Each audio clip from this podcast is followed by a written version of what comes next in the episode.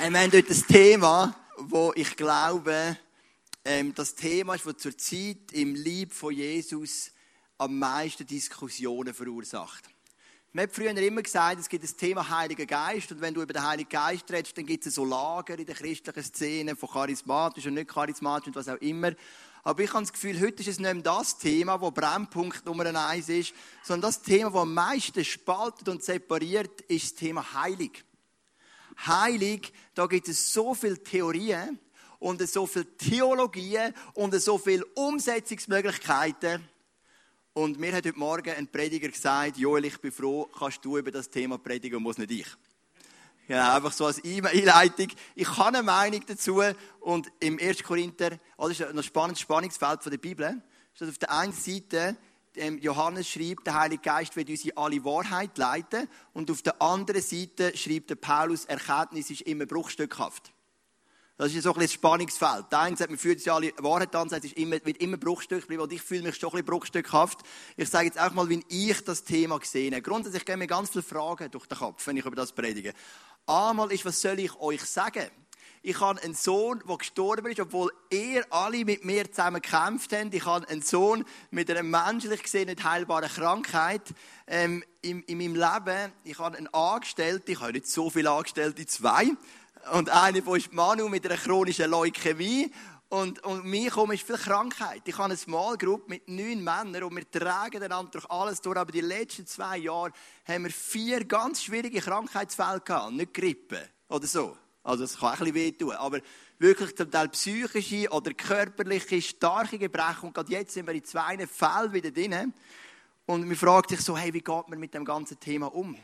Dann frage ich mich manchmal auch so ganz ehrlich, wenn ich in meinem Land umschaue, in der Schweiz, gibt es mehr Menschen, die zum Glauben gekommen sind, weil sie geheilt worden sind, oder gibt es mehr Menschen, die nicht mehr im Glauben sind, weil sie nicht geheilt worden sind?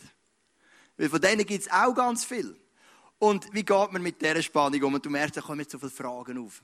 Und wir möchten, ich möchte versuchen, eine Theologie, ich möchte versuchen, durch die Bibel durchzugehen, angefangen mit dem ersten Mose und aufgehört mit dem Ende der Bibel und mit die ganze Story rund um das Thema Krankheit und Gesundheit und Heilung aufrollen.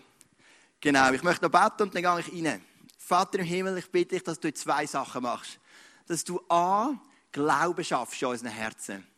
Glauben zu festhalten an deinen Verheißungen und dass du B, Herzen heilst von Menschen, die geglaubt und betet haben und es doch nicht erfüllt worden ist. Jetzt, wenn diese zwei Sachen passieren, bin ich schon mehr als happy. Und ich bitte dich, dass das heute passieren darf und dass du uns zusammenschweißt als Church und danke, dass du da bist, mitten unter uns und dass du mir Weisheit gibst, die richtigen Gedanken zu formen. Amen ich schaue immer, wenn es um ein Thema geht, durch die ganze Bibel, wo kommt das erste Mal vor. Warum mache ich das? Weil die Juden haben das so gemacht. Wo kommt das erste Mal vor? Das erste Mal das Thema Heilig kommt vor im 1. Mose 20, Vers 7. Das ist mir mega einfach zu merken, weil 20.7. ist mein Geburtstagsdatum. Und Abraham betete zu Gott und Gott heilte Abimelech und seine Frau und seine Mägde. Als erste Heilungswunder haben wir schon relativ früh in der Bibel diesem konkreten Fall ist es eine spezielle Geschichte. Abraham geht in ein anderes Land, nimmt seine Frau mit. Er denkt, wow, meine Frau ist ja mega hübsch. Das denkt jetzt jeder Mann von seiner Frau hoffentlich. Und dann geht er rein und er sagt, meine Frau ist so hübsch, der König wird sich meine Frau schnappen und mit ihr schlafen. Also mache einen Trick, ich gebe sie als Schwester aus, dann kann der König mit ihr schlafen und mir passiert nichts. Unser Glaubensheld Abraham. Genau der König nimmt sich die Schwester so genannt, schlaft mit ihr oder wett mit ihr schlafen, glaube jetzt bin ich gar nicht sicher. Und dann bekommen sie Krankheiten, weil auf dem kein Segen liegt. Und dann kommt Abimelech zum Abraham und sagt, was hast du mir für einen Quatsch erzählt? Das ist ja gar nicht deine Schwester, sondern deine Frau. Dann sagt Abraham, ja, ist recht, ich habe ein bisschen Angst um mein Leben. Und dann betet Abraham und dann heilt Gott Abimelech. Das erste Mal das Wort krank, mega unspektakuläre Vers jetzt, 1. Mose 48, Vers 1. Danach wurde Josef gesagt, siehe, dein Vater ist krank. Und er nahm mit sich seine beiden Söhne Manasse und Ephraim. Also der Josef ähm, ist noch im mittleren Alter und sein Vater Jakob ist schon uralt. Also ganz normales Altersgebrechen, nichts Spezielles, so wie jeder Mensch von uns ja irgendwann die körperliche Hülle auch verfällt. Das ist ähm, das erste Mal, was das Wort Krankheit haben. Warum gibt es Krankheit? Krankheit gibt es dort, wo Gott nicht anwesend ist weil wir haben ja zwei Paradies. Das erste ist der Garten Eden und das andere ist das Paradies in der Ewigkeit. Und dort gibt es keine Krankheit. Und dazwischen sind wir aus dem Paradies rausgekickt worden. Also wir nicht direkt, aber als Nachkommen. Und irgendwann gehen wir zurück ins Paradies. Und unser Wunsch ist ja immer, dass das Paradies schon auf der Erde ist. Und auf das kommen wir. Ich glaube, von dem möchte Gott auch schon ganz viel tun. Aber wo Gott nicht mehr da ist, ähm, gibt es gewisse Konsequenzen. Zum Beispiel gibt es viele Sünden wie Eifersucht, Neid, Zorn. Schon bald gibt es den ersten Mord. Und eine der Konsequenzen ist auch Krankheit, wenn Gott nicht da ist. Ich bin neu eingestiegen. Ich versuche mich auch ein bisschen zu integrieren in dieser wunderschönen Stadt Kriens. Und ich bin ja Fußballtrainer geworden. Gell? Und ähm, unser, wir haben so, so 30 Junioren, verteilt auf, nein, mehr, fast 50, verteilt auf zwei Gruppen, zweimal 25, 5, 6-Jährige. Und irgendwie unser Trainer hat keine Leute gehabt, die ihm helfen. Und dann hat er gesagt, er braucht Leute. Er hat gesagt, komm, ich komme Mittwochnachmittag, gebe ich hier als einen Freitag oder freien Nachmittag und ich kann Junioren trainieren. Das macht mir auf der einen Seite Spaß und auf der anderen Seite hilft es mich, in dieser Stadt zu integrieren. Nur hat er das nicht nur mir gesagt, der Trainerchef, sondern gerade etwa fünf andere. Und letztes Mal sind wir plötzlich sechs Trainer gewesen. Und dann bin ich wieder dort und dachte, das ist jetzt gleich ein schade um die Zeit, die Integration hier oder her. Und jedenfalls sind wir so dort und unser Chef, der das alles leitet, tut alles vorbereiten, alles aufstellen und nachher sagt einfach, du nimmst den Posten, du nimmst den Posten. Der sagt am Anfang, wir sind jetzt so viele Trainer, ich, ich, ich gehe in Hornbach, ich muss ein Gestell posten. Möchtet ihr? Also geht in Hornbach und es sind so fünf Trainer da und du weißt, wie es ist, wenn du keinen Leiter definierst, gibt es Chaos. Also erste Übung. Wir Kinder sind da, stehen wir kreisen, wir alle schauen einander an, oder? Und dann irgendjemand übernimmt es dann mal, oder? Und so ist es, stelle ich es mir ein bisschen vor bei Gott, wenn Gott sich zurückzieht, was übrig bleibt, ist Chaos.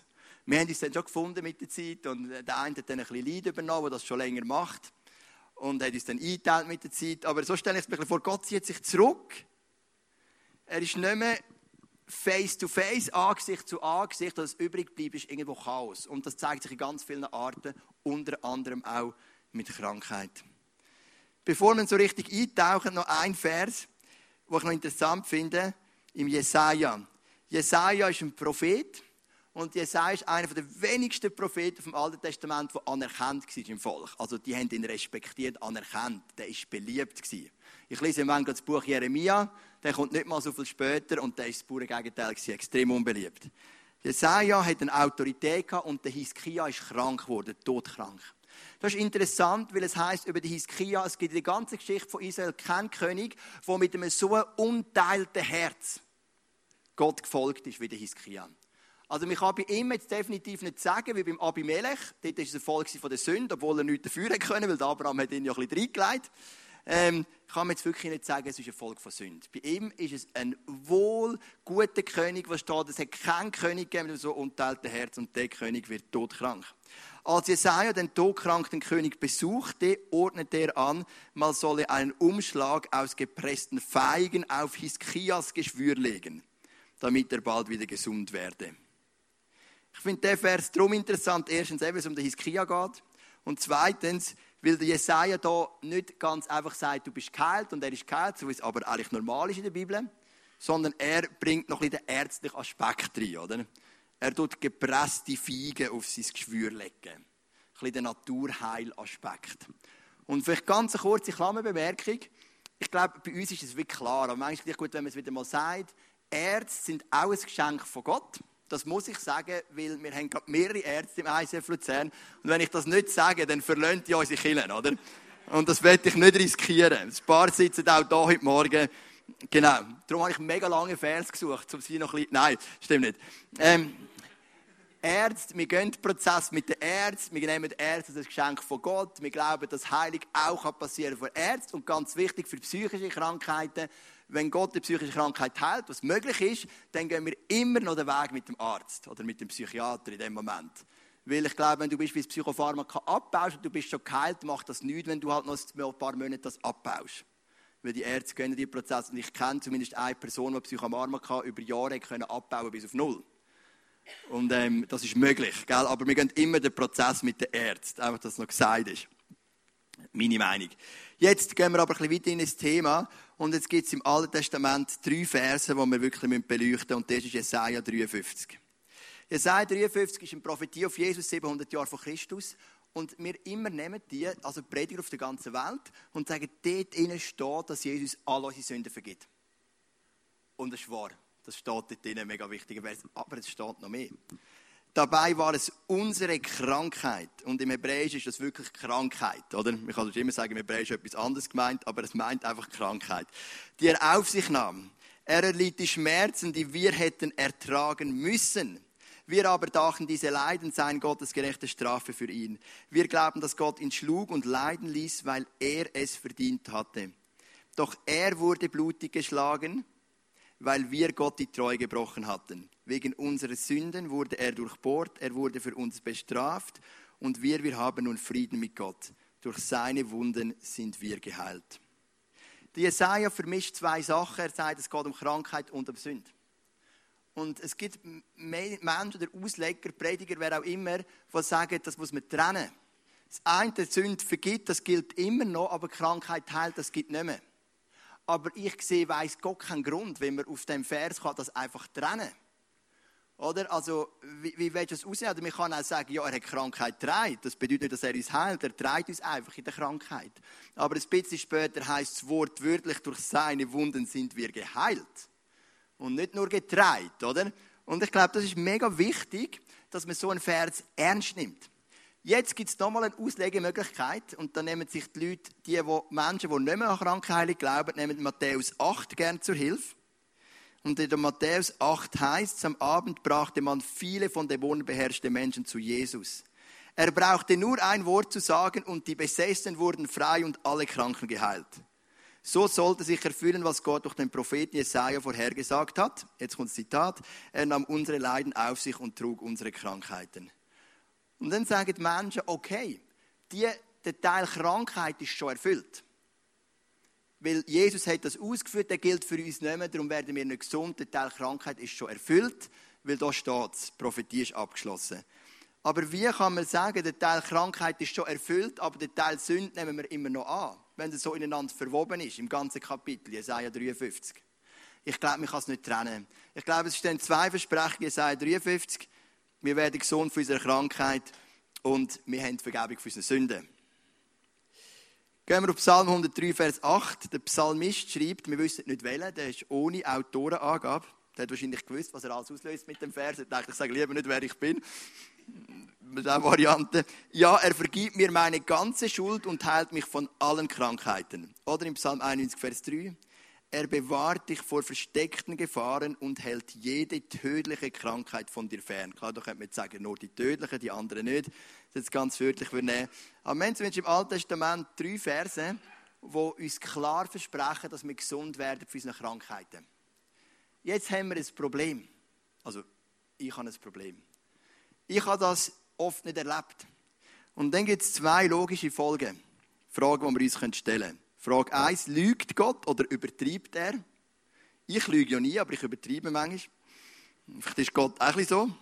Das heisst, wir werden immer mehr gleich wie er. Nein, eigentlich natürlich nicht. Oder machen wir etwas falsch? Eigentlich, das wären die zwei logischen Schlüsse. Entweder lügt Gott oder wir machen etwas falsch dass unsere Kranken ja oft nicht geheilt werden. Oder es ist irgendwie anders gemeint. Ich kann diese Spannung sicher nicht ganz auflösen heute, aber ich kann dir, glaube ich, ein paar Antworten darauf geben, habe ich das Gefühl. Ich möchte dir zeigen, was ich erkannt habe. Und zwar habe ich erkannt, dass das Neue Testament aufgebaut ist in vier Teile. Und ich glaube, wenn man die vier Teile anschaut, dann gibt es einem ein bisschen Ansatz von dieser Antwort. Also das sind jetzt römische Ziffern, gell? Du denkst, was macht er da für Strich? Ich komme nicht raus. Ähm, das ist eins, das hat einen Strich. Das sind Evangelien. Die Evangelien sind Geschichten von Jesus. Und ich schaue immer wieder an, was, was sagt uns denn die Evangelien über irgendein Thema? Und wenn man die Evangelien lädt, dann ist es wirklich extrem simpel, wenn es ums Thema Heilig geht. Es heißt Matthäus 4,23 und der Vers steht nicht nur einmal, nicht nur zweimal, sondern x-mal. Jesus zog durch Galiläa, lehrte in den Synagogen und verkündete überall die rettende Botschaft, dass Gottes Reich nun begonnen hatte. Er heilte alle Kranken und Leidenden. Jesus hat jeden geheilt. Also jeder, der zu ihm gekommen ist. Manchmal hat er auch Leute gehabt, die gar nicht zu ihm gekommen sind. Zum Beispiel läuft er an einem Trauerzug vorbei, wo eine Witwe ähm, ihren Sohn im Sarg hat und sie weint und Jesus hat Mitleid und weckt ihn einfach auf. Also nicht nur jeder, der kommt, der geht selber auf die Leute zu, aber ich würde schätzen, 80% der Fälle kommen die Leute zu ihnen.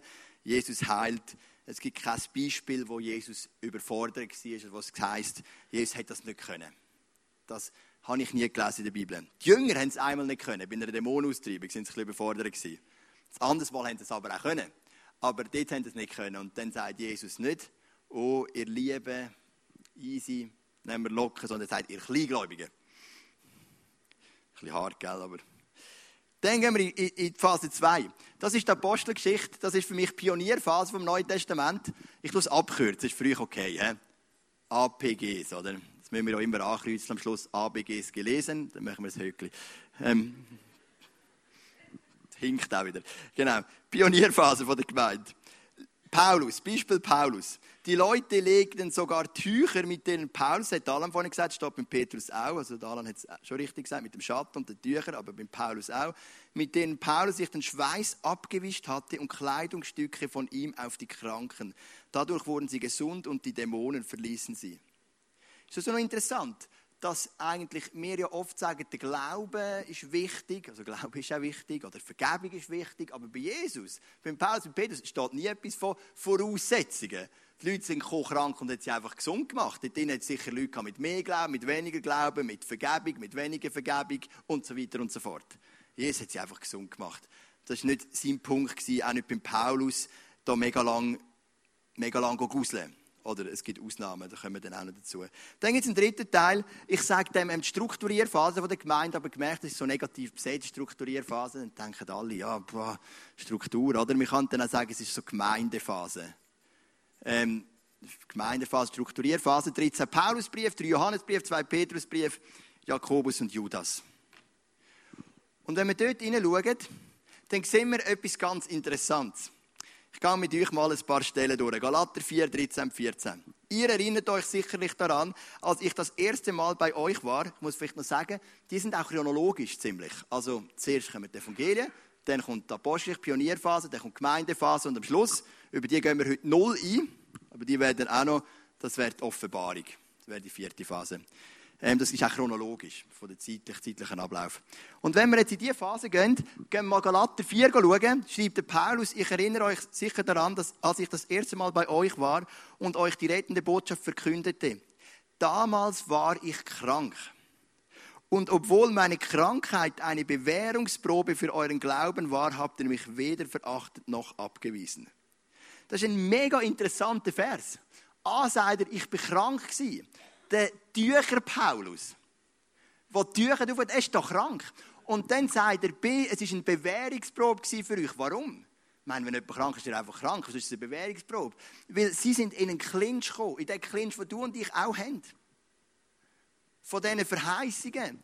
Und dann heisst es, aber ihr habt mich angenommen und nicht verachtet und nicht abgewiesen. Wieso sollte man einen Menschen abweisen und verachten, der krank ist? Kommt uns nie in den Sinn. Aber der Paulus hat gewusst, hey, ich komme aus einer Dynamik raus, wo jeder geheilt wird und plötzlich, zumindest in dem Fall, hat das nicht mehr so funktioniert. Und er sagt, ich bin dankbar, dass er mich nicht verachtet und abgewiesen hat. Dann gehen wir in Timotheus. Nun gebe ich dir einen persönlichen Rat. Der Timotheus ist einer der engsten Mitarbeiter von Paulus. Trink nicht länger nur reines Wasser. Das wäre eigentlich für mich umgekehrt. Wir würden sagen, trink ein bisschen mehr reines Wasser. Du bist so oft krank und da würde etwas Wein dazu deinem Magen gut tun. Das ist der Lieblingsvers von allen Pastoren, die gerne über Wein predigen und wie das wichtig ist, aber über das rede ich nicht. Ich rede über das, du bist so oft krank. Das ist einer der engsten Mitarbeiter von Paulus und der ist einfach oft krank. Gehen wir weiter, 2. Timotheus. Erastus ist in Korinth geblieben, Paulus erzählt von seinen Mitarbeitern, und Trophimus habe ich krank in Milet zurücklassen müssen. Der Paulus hat sicher gebetet. Der sagt doch nicht, ja, Trophimus, ich bin gerade froh, wenn du nicht mitkommst. Also vielleicht schon, ganz sicher bin ich auch nicht. Ich meine, äh, wir lesen immer ein bisschen zwischen den Zeilen. Wahrscheinlich hätte er gerne dabei gehabt. Und er hat sicher gebetet. Aber der Kaiber Trophimus ist krank und dann gehen wir noch in Philipper 2, 25 bis 27. Allerdings habe ich es für notwendig gehalten, Epaphroditus, also das sind alles Mitarbeiter von Paulus, gell, zu euch zurückzuschicken, meine Brüder und Mitarbeiter, der Seite an Seite mit mir für den Glauben gekämpft hat. Also der, der Paulus liebt Epaphroditus. Von euch dazu beauftragt hat er mir in meiner gegenwärtigen Notlage geholfen. Aber er sehnte sich nach euch allen und war darüber hinaus in großer Unruhe, weil ihr von seiner Krankheit gehört hattet. Ja, er war wirklich krank, so krank, dass er beinahe gestorben wäre. Jetzt müssen wir uns schon ein paar Fragen stellen. Da werden alle geheilt. Und da tut der Paulus, der mit den Tüchern die Menschen heilt, viermal erzählt er, wie er krank, einmal ist er krank und dreimal ganz wichtige Mitarbeiter. Der eine muss er zurücklassen, der andere wäre fast gestorben und der andere sagt, trink ein bisschen mehr Wein. Also, verstehst du den Punkt? Das ist eine Spannung, die hier reinkommt, in dieser Phase. Es ist eine Spannung. Und über die Spannung müssen wir ein bisschen reden, weil diese Spannung hat es hier nicht gegeben. In dieser Phase hat es die Spannung nicht gegeben. In der Evangelie gibt es keine Spannung. Das einzige Problem, wenn du nicht kennst, ist, wenn du zu Jesus gegangen bist. Oder wenn Jesus gesagt hat, mein Vater ruft mich zum Gebeten auf den Berg. Oder dann hast du gedacht, jetzt bin ich zur falschen Zeit gekommen. Apostelgeschichte auch. Du musst schauen, wo ist der Petrus und der Paulus? Ah, oh, ich muss hinterher.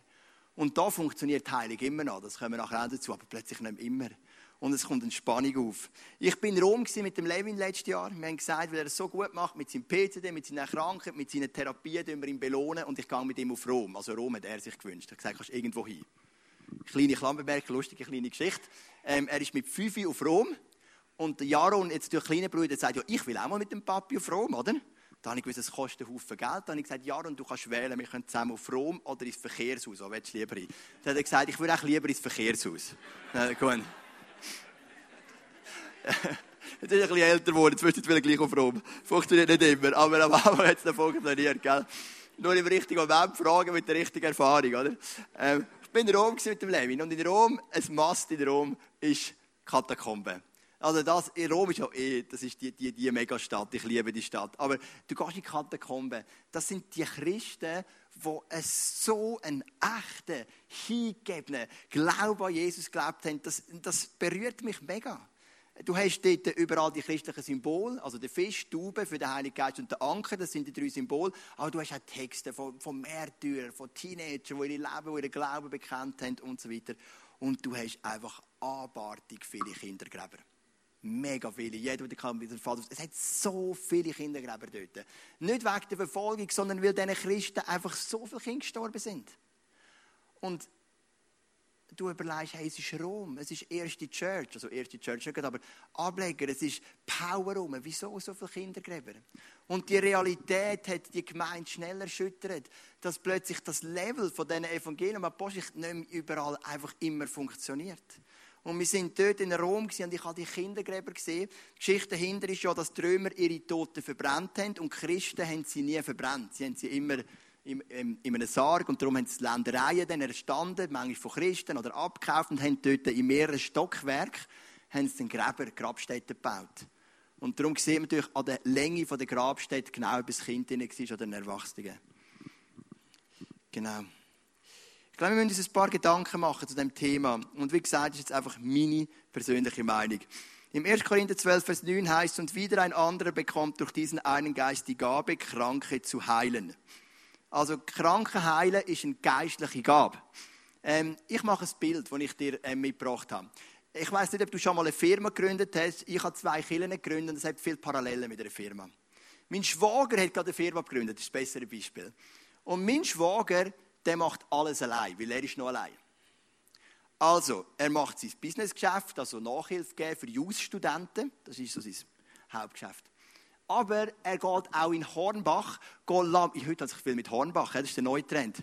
Hat Ikea ein bisschen abgelöst. Aber er geht auch in Hornbach Laminatböden posten, wenn sein Laminatboden nicht mehr sauber ist und dort eigenhändig rein. Dann fragt er mich, ob ich will helfen. Sage ich, vergiss es.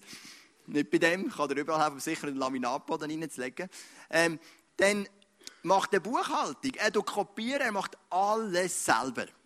Aber seine Firma läuft und er kann anfangen, Leute anstellen. Und wenn er Leute anstellt, dann wird er anfangen, immer mehr spezialisieren. Stell dir vor, er hat zehn Leute. Die zehn Leute die sind immer noch ein breit, aber jeder hat schon ein eigenes Aber stell dir vor, er hat 100 Leute, dann gibt es Spezialisten. Zwei Leute machen nur eine Buchhaltung. Drei Leute gehen nur einen Hornbach Laminatboden posten und reinlegen. Das gibt es wahrscheinlich nicht. Und so weiter und so fort. Es gibt Spezialisten. Und meine Meinung ist, dass das passiert in der Gemeindephase. Jesus hat seine Jünger ausgebildet in Breite. Jeder macht alles. Es sind Allrounder gewesen, wie du das hast, wenn du eine Firma gründest, brauchst du Allrounder. Und dann kommt die Gemeindephase und es gibt mehr Ergänzung, es gibt mehr ineinander hineinspielen und es gibt Gaben. Jesus hat seinen Jüngern nie von Gaben erzählt. Das hat es dann noch nicht gebraucht. Die haben einfach alles können und alles drauf gehabt. Aber da gibt es Gaben. Und das fängt sich an zu ergänzen. Und in dieser Phase plötzlich merken wir, dass es nicht mehr überall die Dynamik hat von der Apostelgeschichte. Die Frage ist, können wir dann wieder zurückkommen zu dieser Dynamik von der Apostelgeschichte? Korinth heisst sogar, mehrere von euch sind, sind krank geworden und gestorben, weil sie das Abendmahl nicht gewissenhaft eingenommen haben. Also wir sehen, es sind auch andere ähm, geistliche Qualität in dieser Church. Die Frage ist, können wir da wieder zurück? Auf das habe ich keine Antwort. Ich bin nicht sicher. Ich bezweifle es ehrlich gesagt ein bisschen, aber ich kann es nicht so klar sagen. Aber ich glaube, wir sind in dieser Phase von der Gemeinde. Und da sind wir in einer Phase, wo, wo nicht mehr in dem Maß jeder geheilt wird wie zur Zeit der Evangelien und der Apostelgeschichte. Und gleich haben wir noch die Verheißungen. Und Verheißungen stehen paradoxerweise nicht einmal im Neuen Testament, sondern im Alten.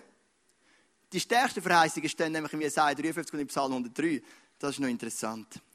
Gut, es ist so mein Spannungsfeld, wo ich spüre, was da reinkommt. Nicht nur bei uns, sondern auch bei den Christen. Wir haben es vorhin gemerkt mit Paulus, Timotheus, Topiphorus oder wie nicht genau geheißen, Epaphroditus und so weiter. Was mache ich denn heute, wenn ich krank bin? Du bist da und du bist krank. Nehmen wir mal das Beispiel. Du bist krank. Was machen wir? Fünf Punkte. A. Ich bin dankbar für das Erlösungswerk von Jesus. Das ist das Wichtigste.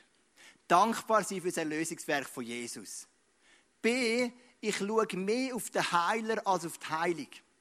Man kann so einen verkrampften Blick bekommen auf die Heilung und kann merken, deinem Leben geht es mehr um den Heiler als auf die Heilung.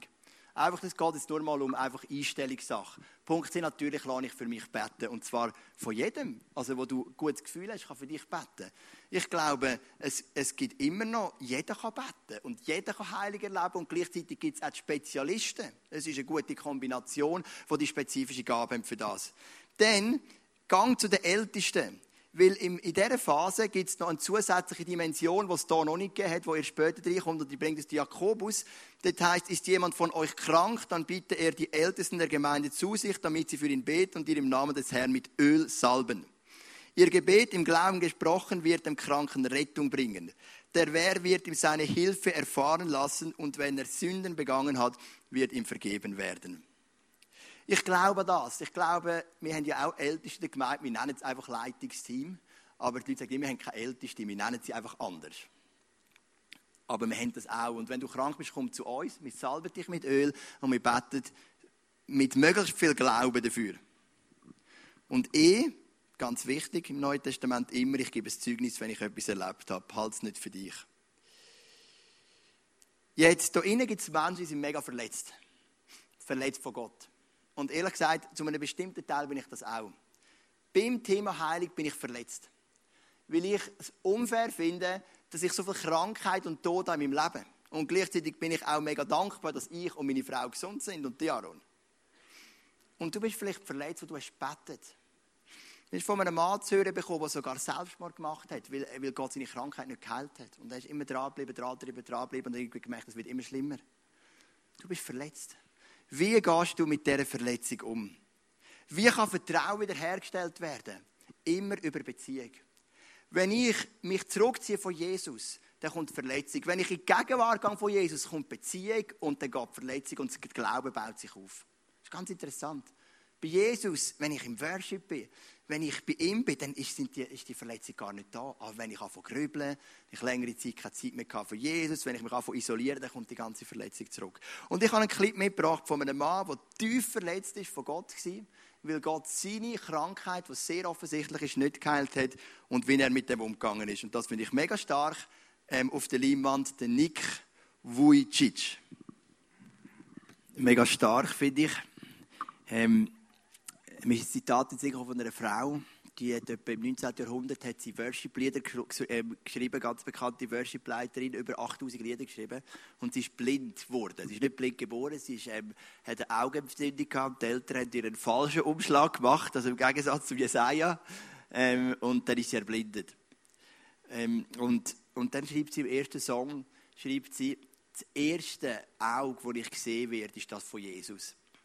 Weil sie hat jetzt nicht mit Heilig gerechnet, das ist vielleicht auch nicht das Thema in ihrem Umfeld, aber sie hat gesagt, ich will eigentlich vor Gott sein. Und alle anderen Menschen um mich herum werden mit ihren Augen so viel Trauriges sehen und Schwieriges, aber das erste Auge, das ich sehen will, ist das von Jesus. Und das war so der Inhalt von ihrem ersten Song.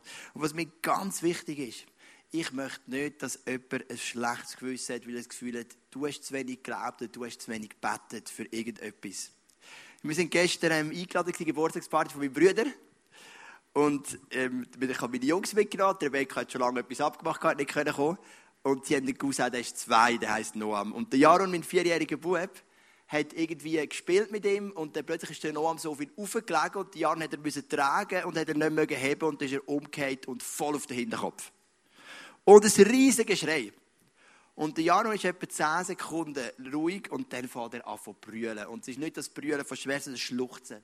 Weil er den Schock hatte, dass er jemanden losgelassen hat, der auf den Kopf geht ist. Und es hat ihm so leid tun.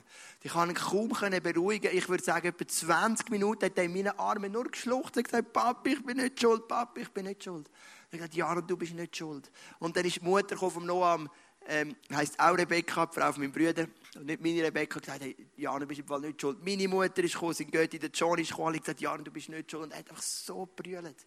Er hat das Gefühl, er sei schuld. Und manchmal laufen wir so durch die Welt und haben das Gefühl, wenn eine Heilung nicht passiert, dann sind wir schuld. Aber die Schuld ist Reit am Kreuz von Golgatha. Und du bist nicht schuld. Mir ist es wichtig zu sagen. Jetzt, nächste Frage wie bete ich, wenn jemand krank ist? Das habe ich von Pascal gelernt, übrigens. Sechs Punkte.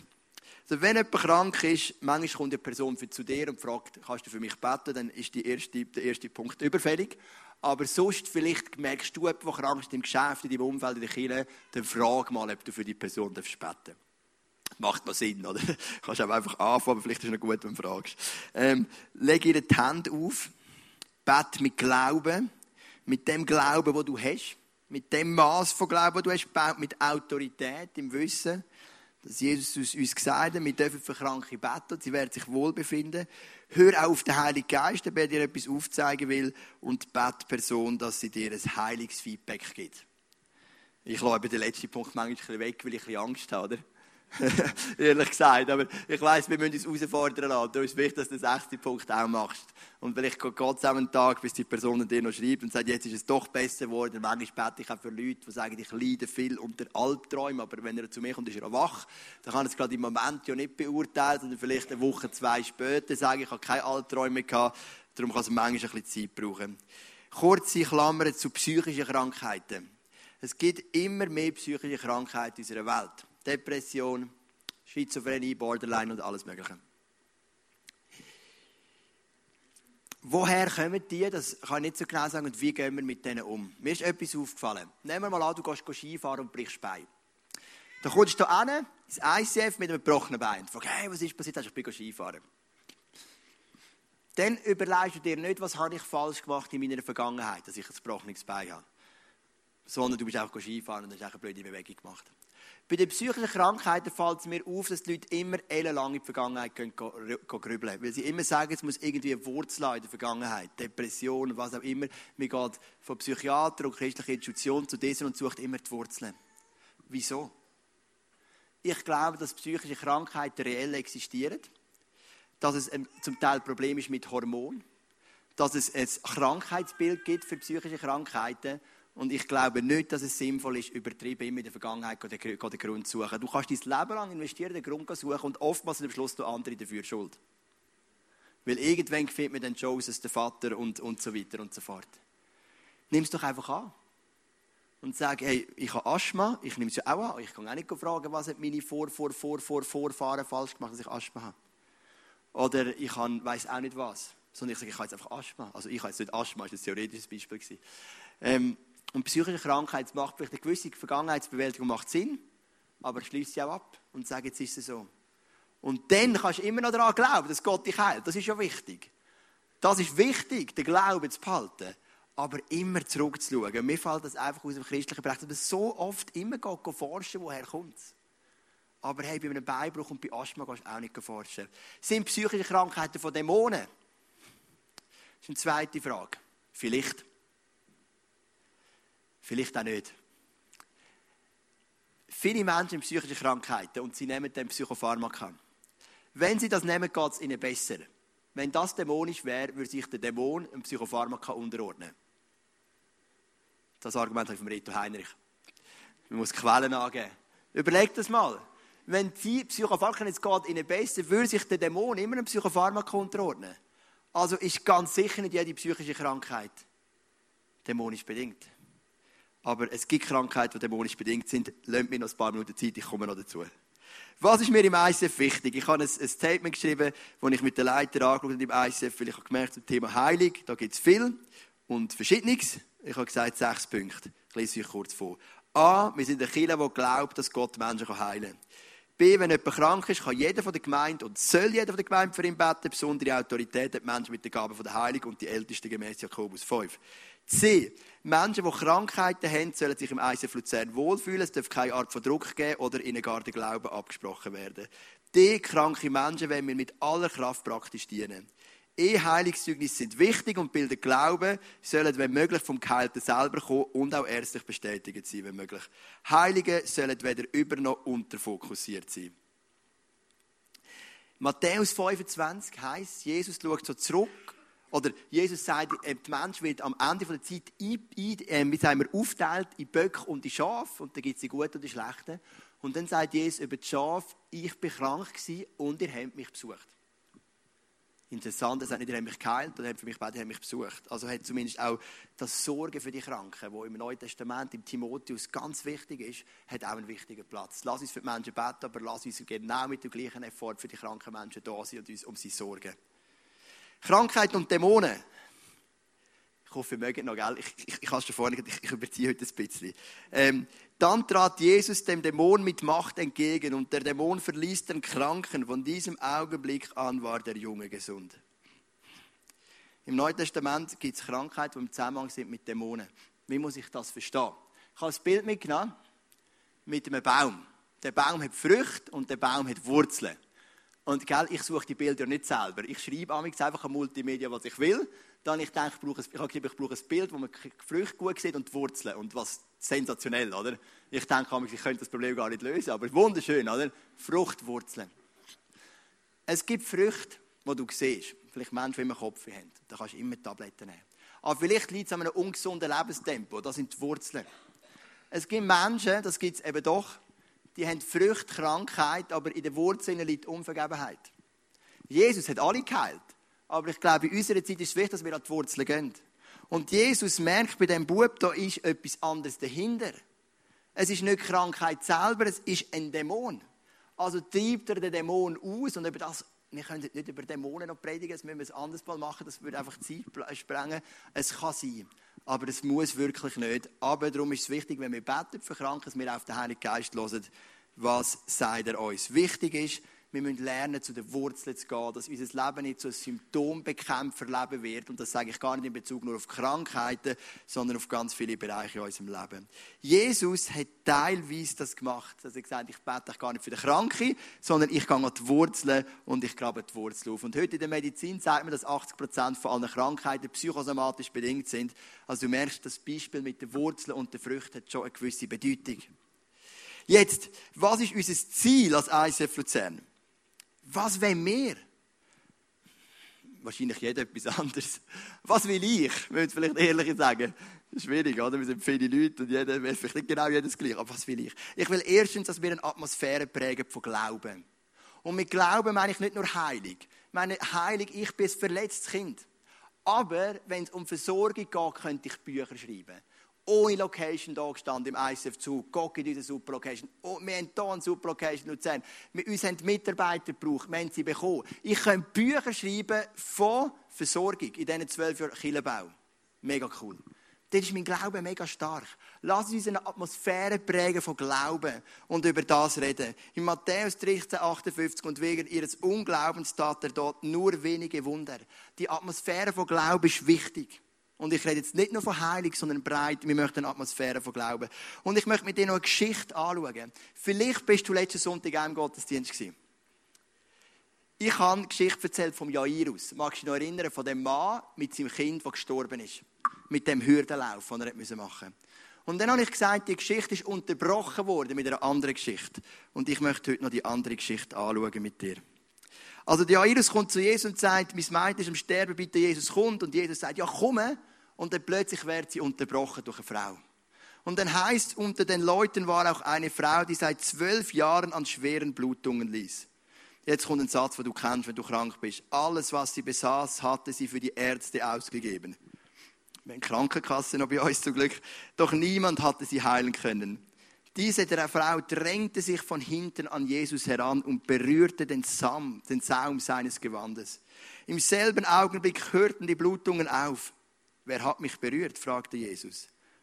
Alle beteuerten, sie seien es nicht gewesen. Und Petrus meinte, Meister, die Leute drängen sich ja von allen Seiten um dich herum. Doch Jesus beharrte darauf, irgendjemand hat mich berührt, ich habe gespürt, dass eine Kraft von mir ausgegangen ist. Die Frau, der Frau war jetzt klar, dass sie nicht unbemerkt geblieben war. Zitternd trat sie vor und warf sich vor Jesus nieder. Dann erzählte sie vor allen Leuten, warum sie ihn berührt hatte und wie sie im selben Augenblick geheilt worden war. Meine Tochter, sagte Jesus zu ihr, dein Glaube hat dich gerettet, geh in Frieden. Jesus ist da und er wird umringt mit Menschen. Aber bei einer Frau ist etwas anderes als beim Rest. Plötzlich merkt er, hey, es ist Kraft ausgegangen. Da ist etwas passiert. Jesus sagt, wer ist es gewesen? Und der Peter sagt, Meister, hör auf mit dem Blödsinn. Es sind so viele Leute. Das ist so ein Gedränge, das können wir nie herausfinden. Aber Jesus merkt, viele Leute haben ihn berührt. Vielleicht 20, vielleicht 50, vielleicht 100. Er war so gedrängt. Gewesen. Aber bei einer Frau war etwas anderes. Gewesen, nämlich die, die ihn mit Glauben berührt hat. Dort ist etwas anderes. Das hat Jesus gespürt. Und das ist für mich ein mega, mega Vorbild. Die Frau mit dem Glauben. Rebecca und ich, wir haben den predigt im ICF Thun, am 30. April. Und wir haben das so gemacht, also predigen und ich, und nachher, wenn wir auswärts predigen, dann dürfen die Leute zu uns beten, die äh, auch mit Tod konfrontiert worden sind, die einfach jemanden verloren haben. Und dann haben wir ein Gebetsteam, das einfach für die anderen Arten von Verlust betet, wie eben irgendeine Krankheit oder ein Geschäft, das bankrott gegangen ist oder irgendeine Scheidung oder so. Und dann sind wirklich mega viele Leute gekommen, die sind angestanden. Jetzt nicht gerade so wie beim Vujicic vorher, aber sie sind schon ein paar gekommen. Und am Schluss ist ein Bärli gekommen und hat gesagt, morgen gehen wir zum Arzt. Also, und wir möchten einen Kaiserschnitt. Wir haben eine Überlebenschance von 1% für unser Kind, hat man uns gesagt. Wenn es überlebt, wird es mit vielen Einschränkungen im Leben. Jetzt komme ich mit meiner Geschichte. Und ich sage, ich kratze den letzten Prozent an Glauben zusammen, den ich habe für so etwas. Weil eigentlich bete ich für den Frieden von Jesus. Weil dort habe ich geglaubt, weil ich an meiner tiefsten Zerbrochenheit so einen tiefen Frieden erlebt. Aber wenn es um Heilig geht, habe ich gedacht, jetzt muss ich nicht für Frieden beten. Jetzt muss ich beten, dass sich etwas verändert. Dann habe ich meine letzte Kraft an Glauben. Ich bin vorgekommen wie der Vater von dem Kind, wo Jesus sagt, glaubst du? Und er sagt, hilf mir im Unglauben. Und wir haben gebetet. Haben wir nicht mehr gehört. Ein paar Wochen später sehe ich den Pastor vom ISF Tour und ich sage, wie ist der Familie ergangen? Und er hat gesagt, die Familie hat ein gesundes Kind auf die Welt gebracht. Und die Ärztin hat gesagt, es tut uns leid, die Diagnose, die wir gestellt haben, ist falsch. Ähm, das war für uns etwas, was uns ermutigt hat. Was uns ermutigt hat, zum Dranbleiben. Und ähm, das ist die Kultur von dem Glauben, wo die Frau hat, die nicht aufgeht. Und ich habe vorhin dir einen Clip gebracht von einem Mann, von einem Mann, der kein Wunder erlebt hat und durch das zum Wunder geworden ist. Und ich möchte dir jetzt einen Clip bringen von einem Mann, der ein Wunder erlebt hat. Und ich bringe den Clip, weil ich ihn persönlich kenne und auch dabei war, dass er persönlich zum Glauben an Jesus gekommen ist. Das ist der Raffi Steiner, er war lange im ICF zu. Und ähm, schauen wir miteinander ein bisschen in, Lebens, in seine Lebensgeschichte hinein. Genau, das Zeugnis geht 18 Minuten. Äh, wir können nachschauen, Wunder TV. Ich bringe ihn, weil er ist ein guter Freund. Ich bin dabei gewesen. Ich bin einer von diesen roten T-Shirts mit den Zielscheiben. Keine Ahnung, was uns geritten hat, so ein T-Shirt anzulegen. Ich bin der Leiter von dem. Zielscheiben. Ich habe gefragt, was ist genau die Message dahinter? Ähm, und ich bin auch der, der nachher mit ihm ähm, Bekehrung und ich bin der Taufe dabei gewesen. Ich habe seine beiden Kinder eingesegnet und bin bis heute mit ihm in Kontakt. Ich kenne auch seine Mutter und ich weiß, das ist ein Wortzeugnis. Weil ich manchmal ein bisschen skeptisch bin, wie gehört so viel auf der ganzen Welt, per YouTube, überall, aber das, da, da, ich bin dabei gewesen, ich kann es bestätigen. Sie können es mir glauben oder nicht. Genau. Ähm, eine zweite Atmosphäre, neben der Atmosphäre vom Glauben, ist eine Atmosphäre vom Vertrauen. Im Griechischen ist das gleiche Glauben und Vertrauen, haben wir letzten Sonntag gelernt, im Deutschen halt nicht ganz. Das Vertrauen ist ja mehr das, was ich ausdrücke gegenüber Gott. Und ich glaube, ich bin nie bitter geworden, jetzt mit meinen Kämpfen, die ich habe weil ich Jesus vertraue, weil er mir ganz viel Grund gibt, ihm zu vertrauen, weil ich ihn mega liebe, weil ich den Frieden spüre. Und es ist eine zweite Atmosphäre, wenn wir auch Sachen nicht verstehen. Weil ich habe gemerkt, für Kranke beten, gibt es drei mögliche Sachen. Sie werden sofort geheilt, sie werden in einem Prozess geheilt, sie werden gar nicht geheilt. Und die dritte Sache, die löst uns viele Fragezeichen aus.